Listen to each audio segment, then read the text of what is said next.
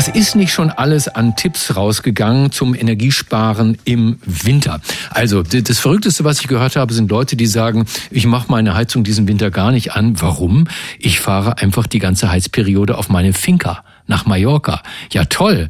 Ich nehme mal an, dass das nicht jeder von uns sich leisten kann, äh, aber ist natürlich eine schicke Idee. Dann gibt's diese ganzen tollen Ratschläge von wegen Waschlappen, äh, mehr Pullover, äh, die Fenster öfter geschlossen halten und so weiter. Und deshalb schauen wir uns jetzt mal ein Tier an, das den Winter übersteht, draußen, ja, ohne Gasheizung, ohne Strom, äh, im Garten. Darum heißt es ja auch Gartenschläfer, ein ganz niedliches Tier.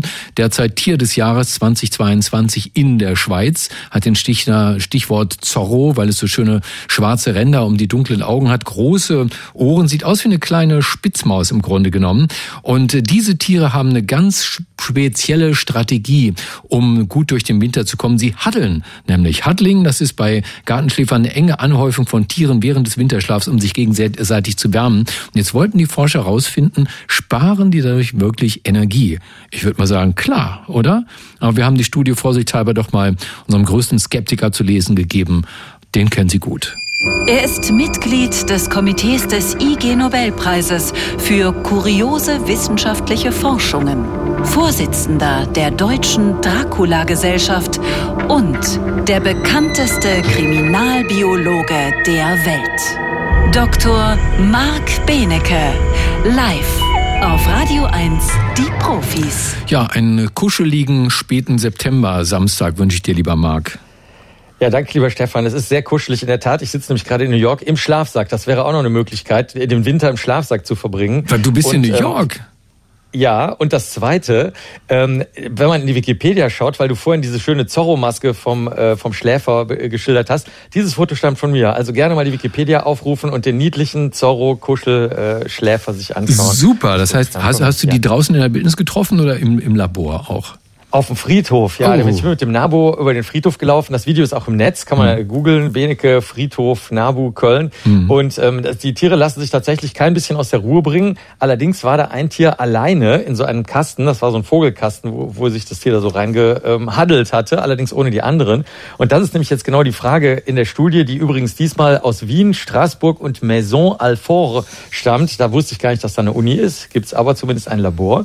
Und ähm, es ist nämlich so, dass wenn sich mehrere Tiere, wie du schon angedeutet hast, zusammenkuscheln, das muss ja was bringen, würde man denken ja. eigentlich, dann äh, geben die sich gegenseitig Wärme. Wo soll das Problem sein? Das Problem liegt da drin, dass es zwei verschiedene Techniken zum ähm, Winterschlafen und Kuscheln gibt. Nämlich das eine ist der Winterschlaf.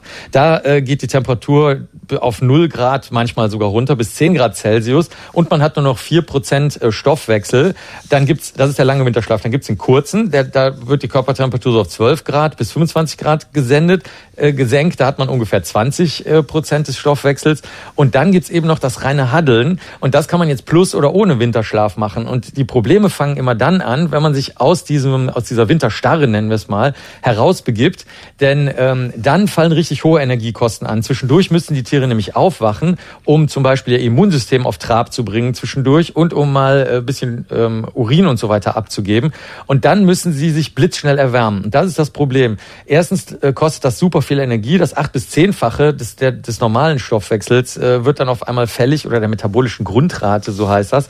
Und ähm, 70 bis 80 Prozent der gesamten Energiekosten, die die während dem Winter beim Haddeln und oder Winterschlafen haben, fallen nur für das Aufwärmen an. Und deswegen ist das in der Gruppe schon mal besser, wenn sie da haddeln, weil dann macht nämlich immer das Tier, was am meisten Körpergewebe noch hat, also sozusagen das schwerste oder dickste oder erwachsenste Tier, das äh, wacht als erstes dann immer auf und äh, weckt die anderen mit der eigenen Körperwärme. Das heißt, dann müssen die sich nicht selber aufheizen. Das ist schon mal sehr, sehr gut, denn das erzeugt gleichzeitig auch noch oxidativen Stress. Also das, wo angeblich alle Cremes dieser Welt gegenwirken, was natürlich Quatsch ist, aber ähm, dass also im Körper so kleine Zellschäden auftreten. Also das erste Gute ist, wenn man in der Gruppe haddelt, dann wird abwechselt. Es macht immer nur ein einziges Mal pro Winter ein Tier. Danach ist das nächste Tier dran.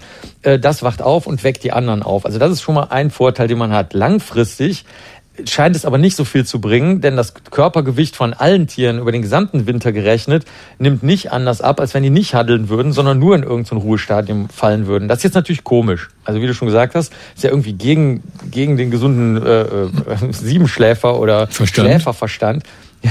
Es könnte aber noch ganz andere Gründe haben. Zum Beispiel verändert sich beim Haddeln und Winterschlafen die Bakterienzusammensetzung im Darm. Hm. Vielleicht wird die also in irgendeiner Weise beim Haddeln, weil die vielleicht so nah aneinander liegen, weil es mehrere sind, weil sie irgendwelche Ausscheidungsprodukte andere mitkriegen, vielleicht wird das verändert. Das wäre eine der Möglichkeiten. Oder das andere wäre eben, dass tatsächlich dieser oxidative Stress gelindert wird.